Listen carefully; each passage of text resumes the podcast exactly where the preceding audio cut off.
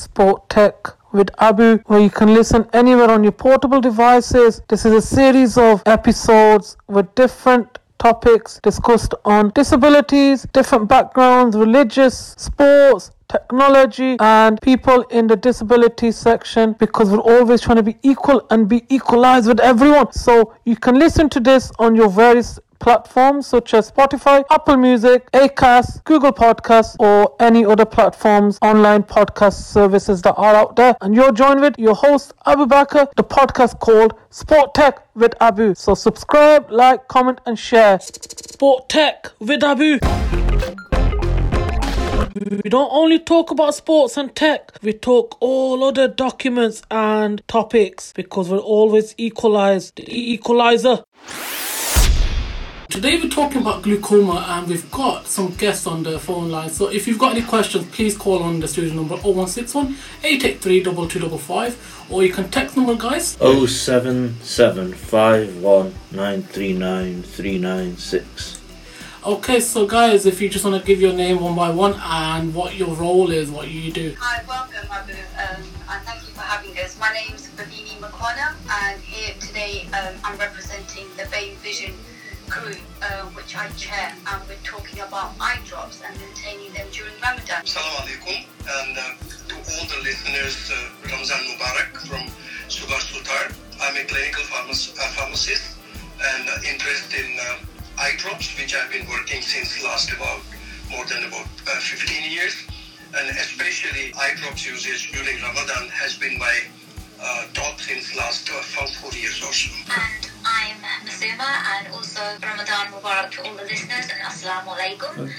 So I'm a visually impaired um, individual, so I'm coming with the user experience as I myself have glaucoma and also on medication for, for it. Thank you very much, guys. So, Dr. Shabazz, if you want to give a bit of a presentation, you said you had a bit of a presentation range for today's session as well. Uh, actually, you used to work in glaucoma, but you'll be leaving soon for a break. I've been with uh, Glaucoma UK uh, since last about eight years now, and I'm living as a charity, and I will be doing uh, uh, personal and with BME work as well. Uh, I'm not a doctor, but I'm a clinical pharmacist. Now, what happened was about nearly six years ago, with a consultant friend from Ashford Hospital, we came to know that quite a large number of our Muslim brethren who are on eye drops, whether they are on glaucoma eye drops or uh, for after cataract surgical uh, eye drops or for even uh, dry eye eye drops. Now the issue started coming in the sense that large number of uh, patients, glaucoma patients, who have to use glaucoma drops throughout their life to preserve their eyesight and to control the intraocular pressure or eye pressure, which causes issues. If not controlled, then we start losing our eyesight. Because glaucoma is a very silent disease, it does not have any symptoms.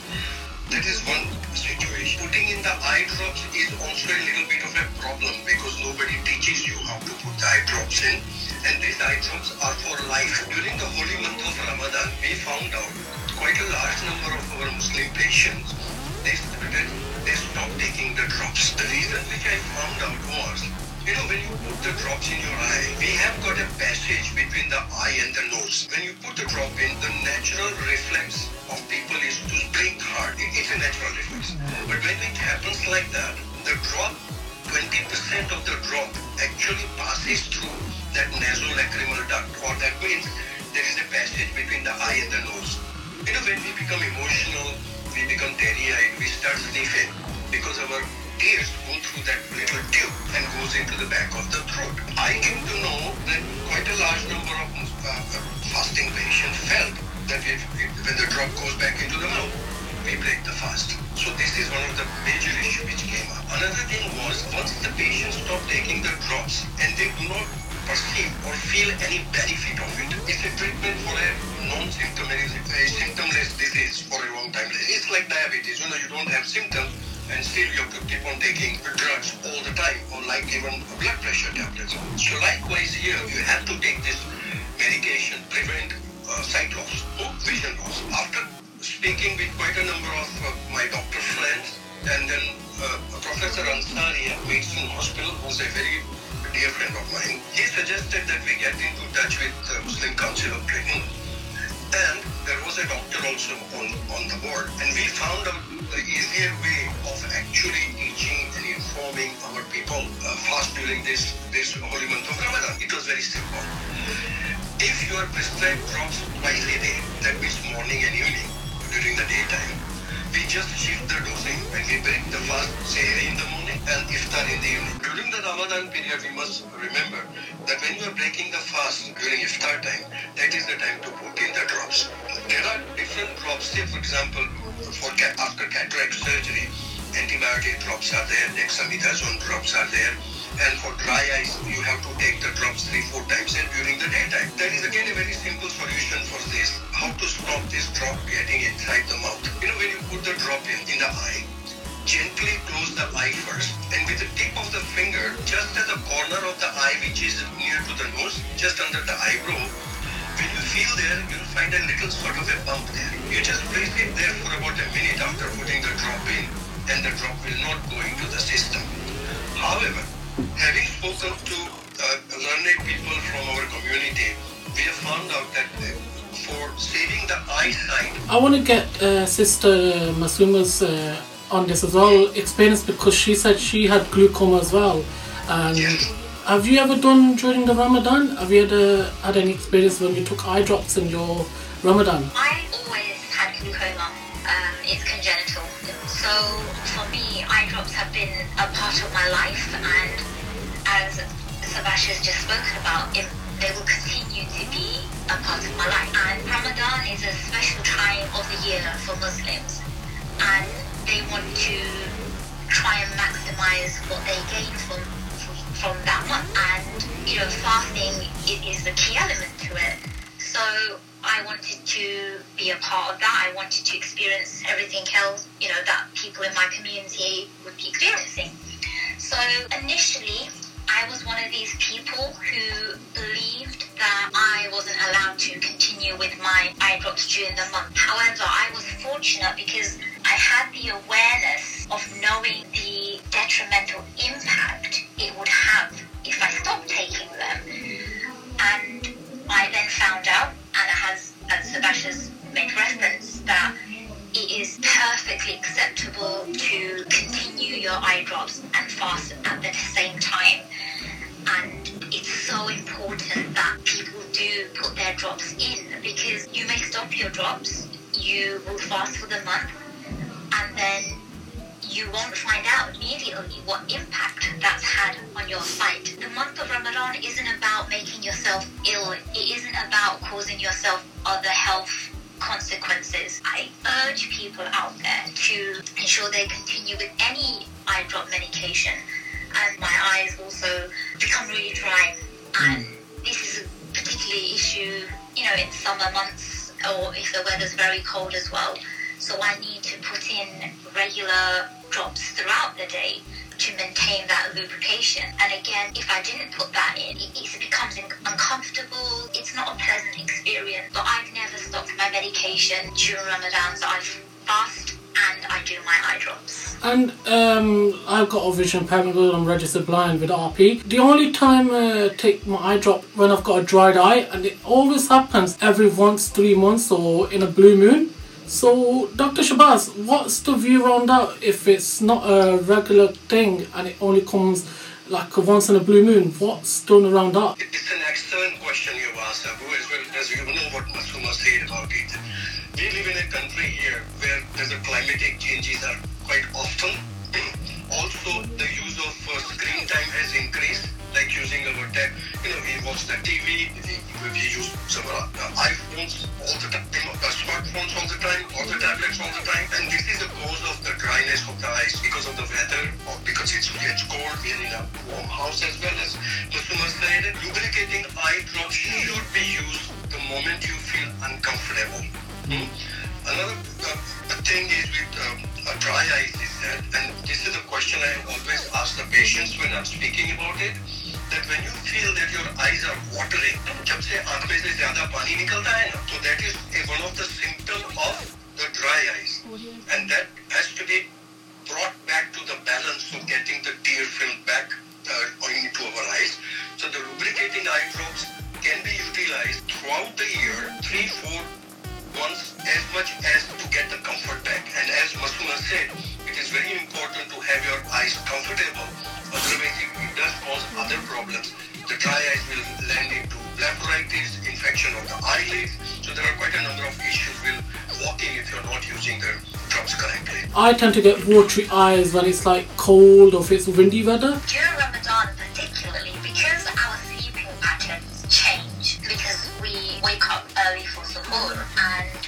we may not be going to sleep on our regular times because iftar may be late. What happens is that we lose our regular sleep. You know, we're not getting a constant six to eight hours of sleep.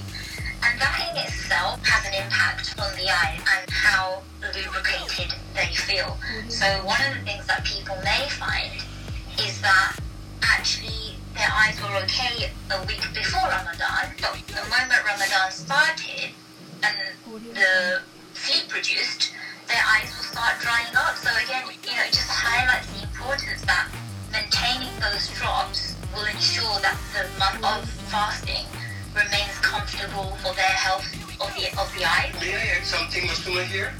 Yes, please go ahead.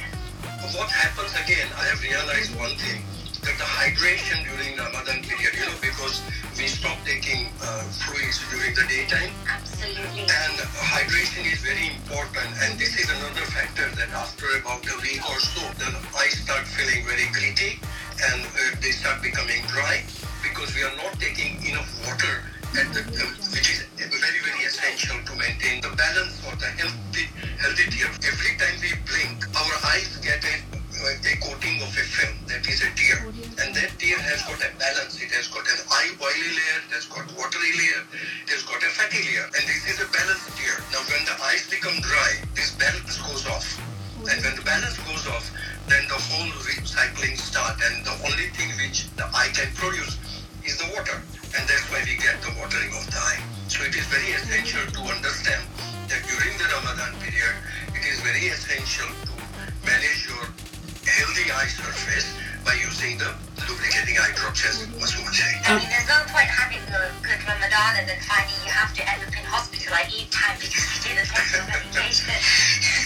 Um, I just want to ask Sister Masuma that um, was it from birth or did it come from genetic? Because mine was genetic. Mine, it is from birth, it's congenital. They haven't necessarily been able to identify though, um, as it doesn't run in the kind of immediate family. However, it's one of those things where you just don't know if, you know, several generations down the line whether somebody has a form of sight loss or not. Okay, and I know someone that's got RP with cataracts. Have you ever operated it or have you still got cataracts? So in my case, the cause of my sight wasn't the cataracts, it's the glaucoma. Right. And as Subhash has already touched upon, that it's a silent uh, loss of eyesight. You know, there are no symptoms until it's too late. And unfortunately, glaucoma is one of those conditions that's irreversible. So once you've lost your sight from glaucoma, the chances of it coming back are pretty much non-existent. And this is where that importance of taking the eye drops comes in because it can't be reversed. Once that sight's gone, unfortunately, there's very little that can be done. I don't know if Subhash has any further comments to kind of add to that or just back up what I've said. No, you're absolutely right, Mas- Masuma. You know, I have been working in glaucoma field since last about 20 years. If you catch up glaucoma early, the treatment starts early. The main idea behind glaucoma is because it is asymptomatic, there are no symptoms, it is very silent disease, and once you lose the,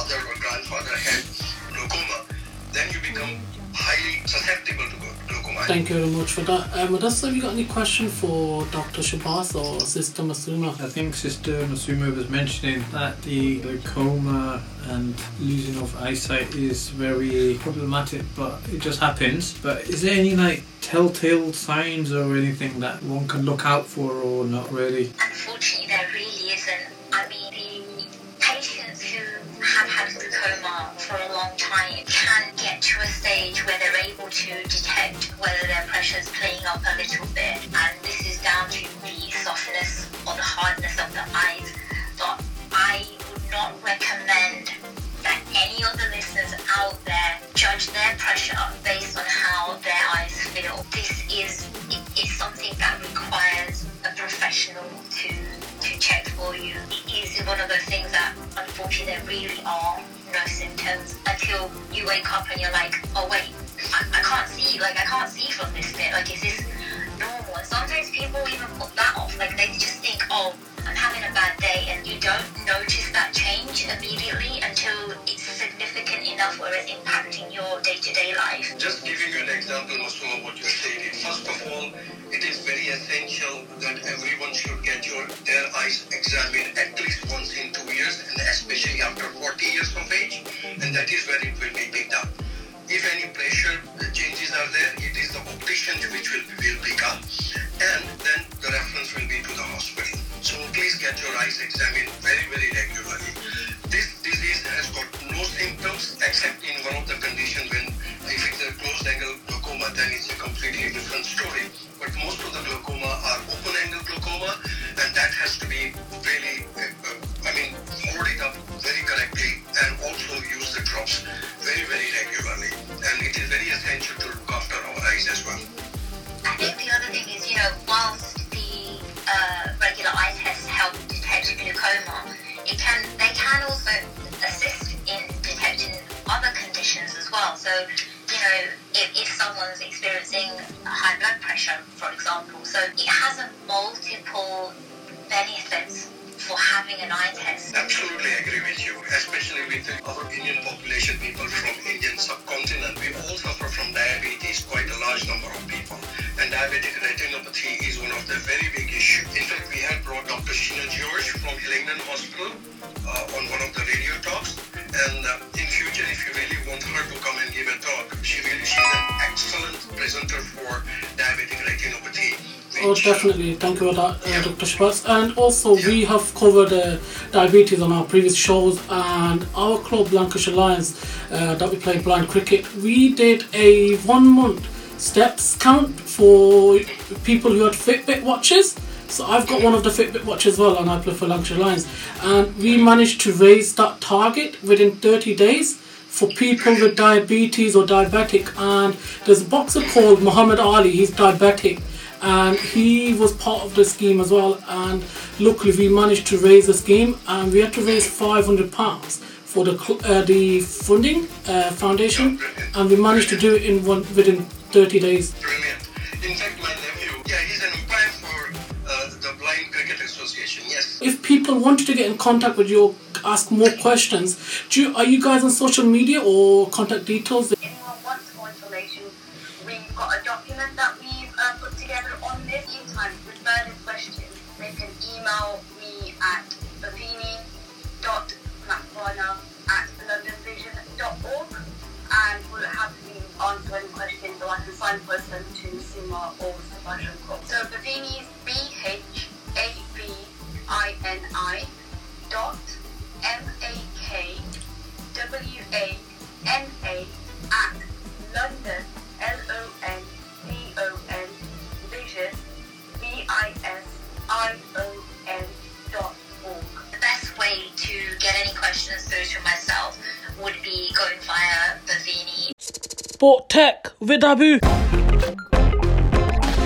We don't only talk about sports and tech, we talk all other documents and topics because we're always equalized. The equalizer.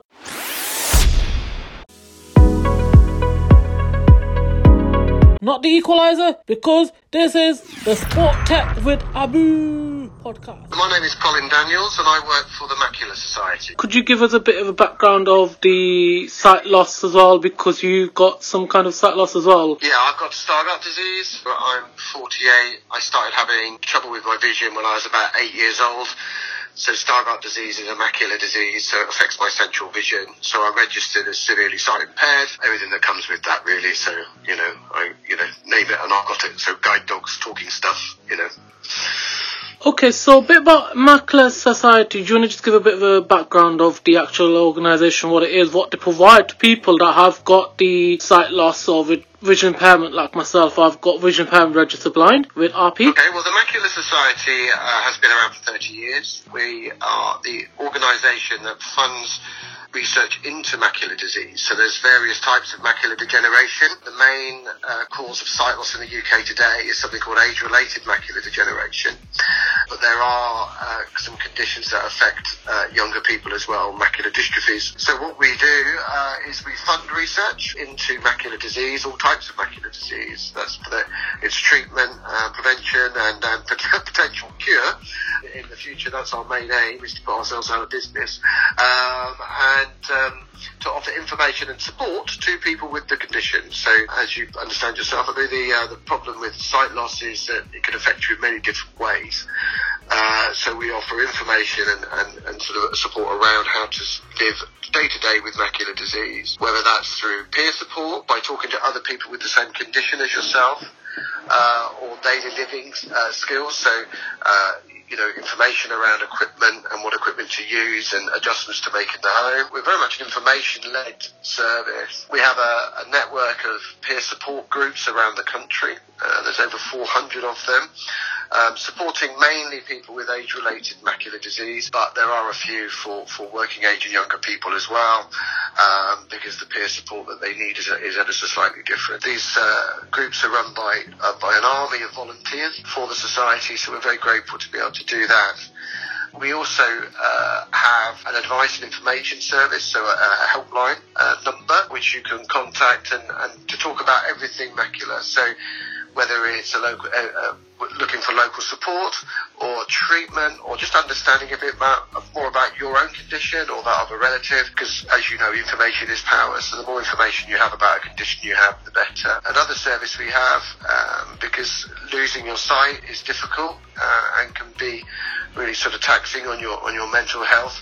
So we have a, a counselling service as well. So these are trained fully trained counsellors who offer the opportunity to talk about uh, the, your feelings around your condition and, and, and how you're um, changing and adapting to the world with your new sight loss. One of the, uh, the, the benefits of our service as well is that of the counselling service that is is that they'll also talk to family members. So a family member is finding it quite difficult to adjust as well, they'll talk to those, and that includes parents with young people with with macular disease. Um, and also young people themselves. So uh, some of our, a couple of our counsellors can counsel people from the age of 16, which is really, really good because you can find feel quite isolated with sight loss, and especially if you've got a sight loss that's quite rare. So you're going to come, it's very difficult to come across someone with that condition, especially if you're a bit younger. Um, but we, we do lots of other things. I mean, I could go on for this for, for, for hours and hours. So, uh, but uh, we have a befriending service, a telephone befriending service, and my service that I run, which is a, a service for working age and young people.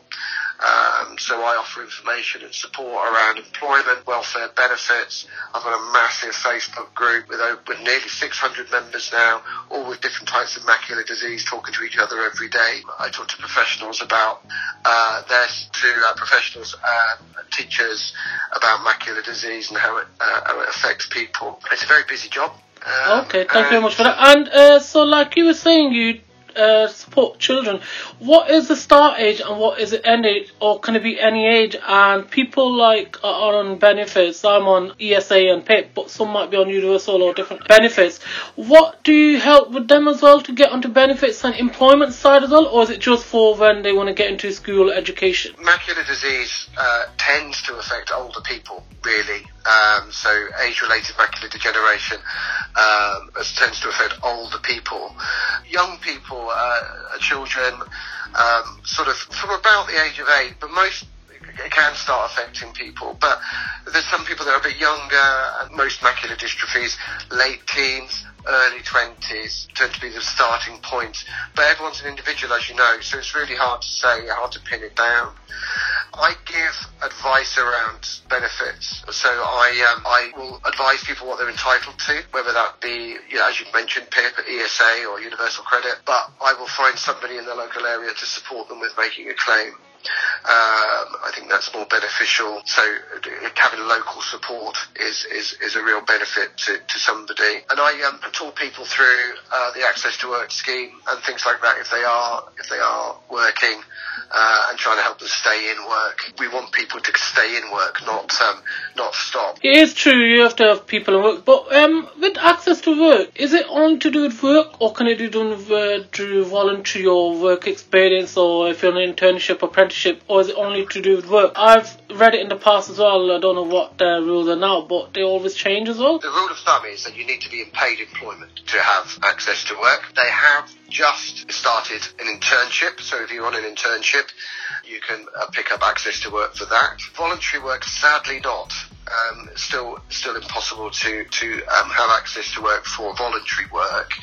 But it's always worth talking to your local society. So whatever local sight loss organisation you've got in your area, you want to often do some voluntary work. Some local societies are able to maybe lend some kit out if you need some bits and pieces to help you do that voluntary work. Always worth having a conversation with them. Okay. Apprenticeships obviously is paid work, so so if you're a young person leaving school, going into an apprenticeship, access to work is also there for you. Before the COVID 19, it's been a year now we've been in the coronavirus. So before the 23rd of March 2020, and now we're in 2021, March 24th, how did it affect the actual organization? And now do you think it's been worth doing it through Zoom and Teams and all these other online? So what was the experience before and after and now and going forward? We support predominantly older people. Most of that was done face to face in our massive network of groups.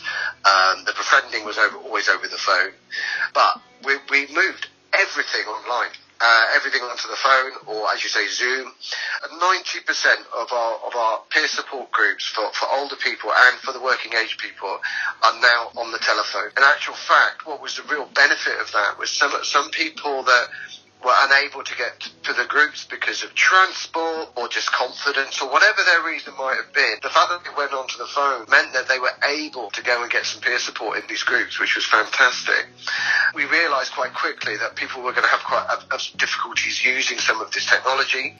So we set up a service called Connect by Tech. It means if you contact the Macular Society and say you're having problems with, with a particular piece of equipment, maybe an iPad or your laptop or whatever, um, one of our volunteers will give you a call and try and sort out that over the phone. So it might be accessibility settings or something like that. We can't guarantee to fix them all because it's over the phone, but we've, you know, we've had over 200 um, calls on that and we've supported positively. So with a nice good outcome, over 90% of the people that have called us, which is fantastic. And the other thing that we've done, which is really good, is that we've started holding monthly webinars. So there's two types. There's a webinar uh, every month about a age-related macular degeneration um, and things related to that, its condition, its the, the treatment, maybe some of the things that um, you might suspect, like um, nutrition or certificates of vision impairment, that sort of stuff. The other side is the ones that I run as part of my service. So I've got one tomorrow actually um, on, on specific conditions because there's so many different types of macular dystrophies that affect younger people.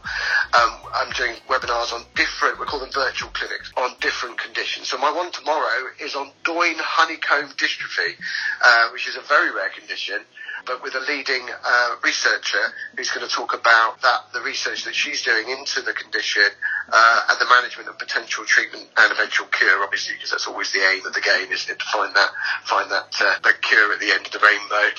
And next month is really exciting too, because there's a condition called Charles Bonnet syndrome, um, which affects quite a lot of people um, with with uh, macular disease. It's been on Coronation Street quite recently, funny enough. One of the characters got Charles Bonnet syndrome, but one of the uh, professor uh, Professor Maria Moosajee from uh, Moorfields is going to come and talk about Charles Bonnet syndrome for children because it does affect kids as well. So that's next month. So, um, so keep an eye out on the, the Macular Society website for some news about that. I've been volunteering and I help out with all the people with uh, RNIB and with uh, different voluntary services, and it's quite amazing how many uh, s- sight conditions or syndromes are out there. How many do you think that are out there? Because there's loads and loads. If anyone wanted to uh, get hold of yourself or like want to volunteer work for this society, how can they actually start volunteering working for you guys? Occasionally we have jobs come up, um, which which you can look for on our website, um, but we're always looking for volunteers. And the way to look, for volunteers uh, for voluntary roles with us, of course, is through our website. We're looking for always looking for telephone befrienders, always. So if you if you like chatting to people, um, you, you know, on a, on a monthly basis or a fortnightly basis, uh, you, you know, volunteer to be one of our volunteer befrienders. I've got some other job, uh, voluntary roles around uh, mentoring, the Connect by Tech volunteers, always looking for connections, a bit whizzy on your old IT and fancy supporting people over the phone. That's uh, that's another service that you can do. Um, but you can always just ring the um, the Macular Society uh, um, Advice and Information Service if you want support yourself or your family wants some support uh, or you want information. So our, our support line is 0300 30 30 111. So that's 0300 30 30 111. Or you can email help at macularsociety.org. Help at macularsociety.org, which is H E L P at M A C U L A R S O C I E T Y dot O R G. Before we finish, it would be good to get hold of you again once this is done, and uh, because I do podcasts as well uh, on Sport Tech with Abu, so it's like a Sport Tech uh, on different technology and all that. Colin Daniels, I work for the Macular Society. Sport Tech with Abu. We don't only talk about sports and tech, we talk all other documents and topics because we're always equalized. The equalizer.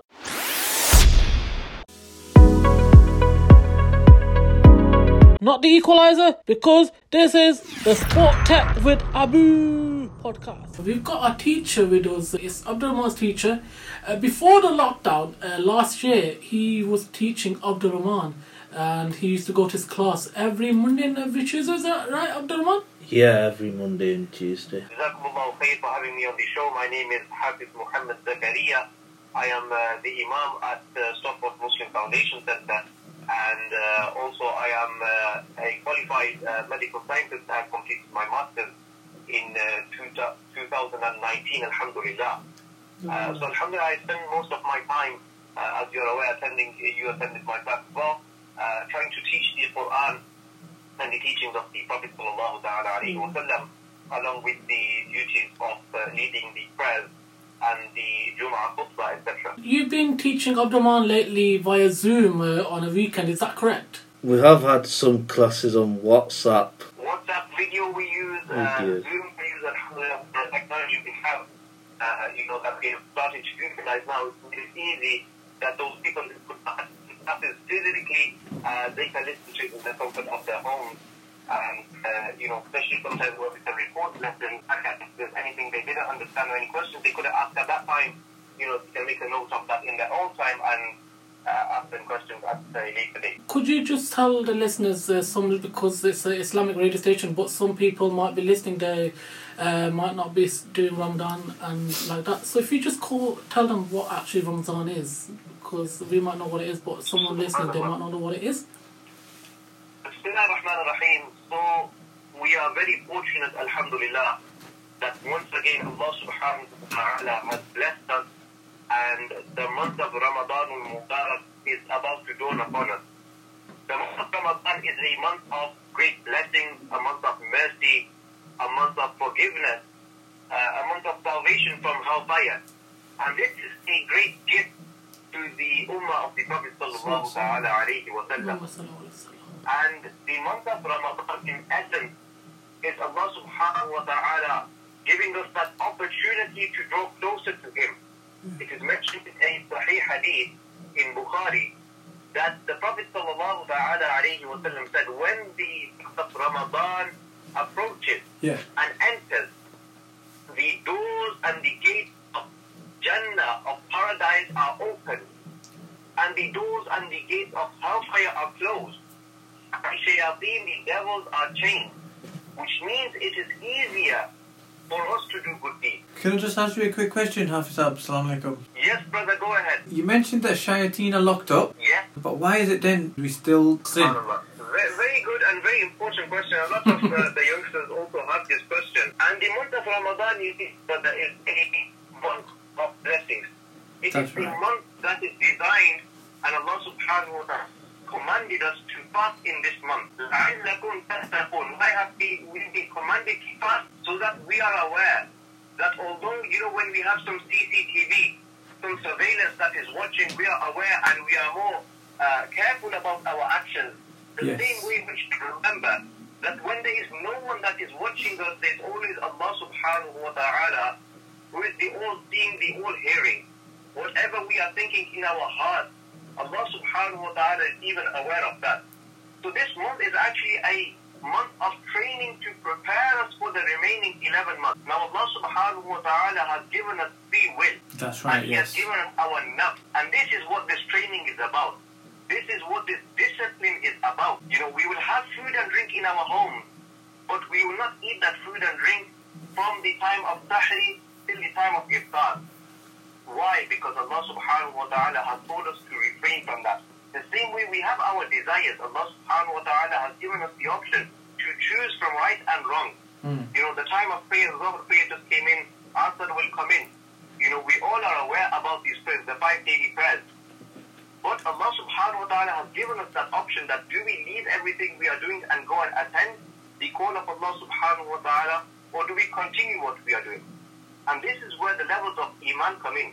So th- to answer your question in a nutshell, this is our nafs. You know, the shaitan whispers in our ears, but it's our, our actual actions that go ahead and we do those disobedience of Allah subhanahu wa ta'ala. Ask Allah subhanahu wa ta'ala to save us and protect us from the whispers of shaitan and this is why we have to train our nafs and Um, our soft desires. And this is why it is a disciplining process this month of Ramadan. So it's our nafs, our desires really that kick in and then take us into the sins, right? Yes, we need to control our desires. We need to control our nafs.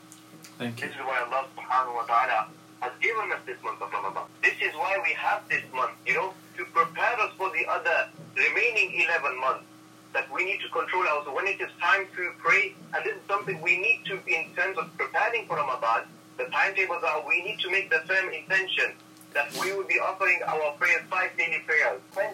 That we will not be wasting time. You know, so much time Yeah. is wasted on social media. So much time is wasted uh, with television and, uh, you know, uh, doing this gossip, and especially for the youngsters on the PlayStation. Yeah. We need to make the most of these few days that come in the month of Ramadan. So outside of the month of Ramadan, our habits remain the same. You know, it is not about just for one month we do all the changes and then after this month finishes, Mm. like you said, go back to our habits. No, the whole purpose is that this month we change our habits and we remain steadfast on those habits. I recite a portion of the Quran al-Majid. Every day try and learn something new about our religion, about the Prophet sallallahu alaihi wasallam. The month of Ramadan is to train ourselves for the other 12 months so that we keep doing those things, we don't mean leave months? it. yeah, other 11 months. Of course. Uh, Friday is usually the best day of the week uh, because of Jummah al Mubarak and during Ramadan as well. The last Friday of the Jummah of uh, Ramadan is always key as well because it's the last Jummah of Ramadan and then you got the Eid al Fitr. Yes, subhanAllah. So every single day in the month of Ramadan, Allah subhanahu wa ta'ala, as you are aware, Ramadan is split into three portions.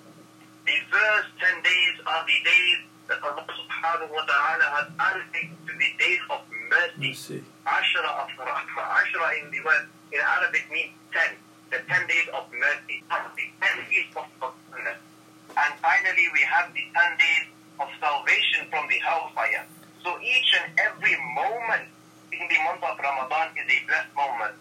And as like you said, Friday, Allah subhanahu wa ta'ala from the entire week Mm. chose the day Friday and made it the master of days. Likewise, He chose, He looked at the entire year and Allah subhanahu wa ta'ala chose the month of Ramadan and made it the great month. Allah subhanahu wa ta'ala chose all the night and chose the night of power and made it the greatest of nights. The month of Ramadan is an immensely important month. So much so that, you know, when we pray our daily fara'id, our compulsory action. when we do that in the month of Ramadan, fard, one fard, one compulsory action equates to 70 fara'id. And this is narrated from the hadith narrated by Hazrat Salman radiallahu ta'ala anhu. And one voluntary action, you know, outside the month of Ramadan, if we are to do voluntary actions, no matter how many we are to do, they will not equate to a, a compulsory action. But in the month of Ramadan, one voluntary action equates to one compulsory action. So Allah subhanahu wa ta'ala has multiplied the reward. And, uh, His mercy is, is immense in the month of Ramadan. Like you said, Laylatul Qadr, that's the last time. But because of during of the COVID nineteen now, I don't know if people will be go- uh, normally they do go into the mosque and uh, do the last ten days. But I'm presuming they will be doing in the houses this time. There, one thing like I would like to mention from uh, with yourselves and through the radio station to those that are listening, you know, Alhamdulillah, this year we have the opportunity where the masajid, the mosques are open as compared to last year. Last year we experienced the month of Ramadan in such a way that no one could imagine that there would be a time where the masjids would be closed. Hmm. This year, Alhamdulillah, the masjids are open. And obviously, we will be following the procedures and the social distancing. But many places are offering the Taraweeh prayer, a special prayer in the night where majority of places the entire Quran is recited. So follow your local masjid and uh, the guidelines, what they are informing you about, and try and make that extra effort to go into the masjid for the night prayer. Inshallah. Because this was not something we could do last year. No. This year we have the opportunity, although the numbers are limited and we will need to follow the social distancing, but yet it is a blessing not to be taken for granted and make that extra effort. You know, as I said, the month of Ramadan is a few days. It will come and it will go before we even know it. So it is about making the most of the month of Ramadan. In terms of iftar, uh, majority of places in the masjid, as we used to have iftar about two years ago, they will not be having iftar in that way. But nonetheless, the prayers will still be performed. So if we can, those people can, those masajids, I know there are many masajids, especially in Manchester, the locality, that are offering Salatul Taraweeh, even for our Jamaat, uh, the five daily prayers, social distancing, bringing your own prayer mat, and um, going to the masjid with a bag, putting your shoes in your own bag. That is all taking place. So make an extra effort to go inshallah make the most of the month of Ramadan. Thank you very much. Before we let you go, uh, brother, um, just sort of like to say on the back of that, yes. So uh, if you do have your mosque, local mosque that's open, please take your own prayer mat. Make sure you've got a hand sanitizer and a bag for your shoes, and make sure a under ten doesn't come with you, or over sixty five doesn't come as well, because uh, we're trying to make the social distancing and the on the the uh, rate to stay low. And brother, uh, brother, could you say a nice, beautiful dua before we let you go? And if anyone wants to get hold of you, how can they get hold of you? If you have any questions, inshallah, um, you can follow me, inshallah, on the Facebook. Of course, I'm available at the masjid, inshallah. At Abdul Rahman, you can take my here, inshallah. Um, Jazakallahu khair for this opportunity. And I would like to wish all the listeners Ramadan Mubarak, Ramadan Kareem. May Allah subhanahu wa ta'ala grant us the opportunity in this year, this Ramadan, to fast. May Allah subhanahu wa ta'ala grant us the opportunity to perform our Salatul Taraweeh prayer and all our prayers. And let us go closer to Him in this month of Ramadan. And And- remain steadfast on our closeness and our worship with Allah subhanahu wa ta'ala. May He forgive our sins and those brothers and sisters around the world, our Muslim brothers and sisters that are suffering, may Allah subhanahu wa ta'ala grant them ease. You know, we are very fortunate in this country. Yes. And Alhamdulillah, Allah has blessed us that we know, even at the time of iftar, when we are fasting, what we will be having for iftar. Thank we know very where our next meal is coming from. But there are people around the world that they are not aware where their next meal is coming from. Hmm. We pray for them that Allah subhanahu wa ta'ala grants us ease. And this is one of the spirits of the month of Ramadan to make us feel that gratitude and thank Allah subhanahu wa ta'ala for His countless blessings, His countless favors upon us, that He has blessed us with so much. This is what Ramadan is about. Thank you for listening to the various of different episodes on this podcast with Sport Tech with Abu and hopefully you're still with me. Hopefully you're enjoying this on various of platforms where you listen to on your Spotify, Google Podcasts, Acast, Apple Music, any platforms, please do listen to it and please give a comment, share, like and subscribe to this unique and equalized podcast, Sport Tech with Abu. And I will see you on the next episode. So keep it tuned in. And various of interviews are on this podcast series as well. So I hope you enjoy it and please spread the word. Sport Tech with Abu.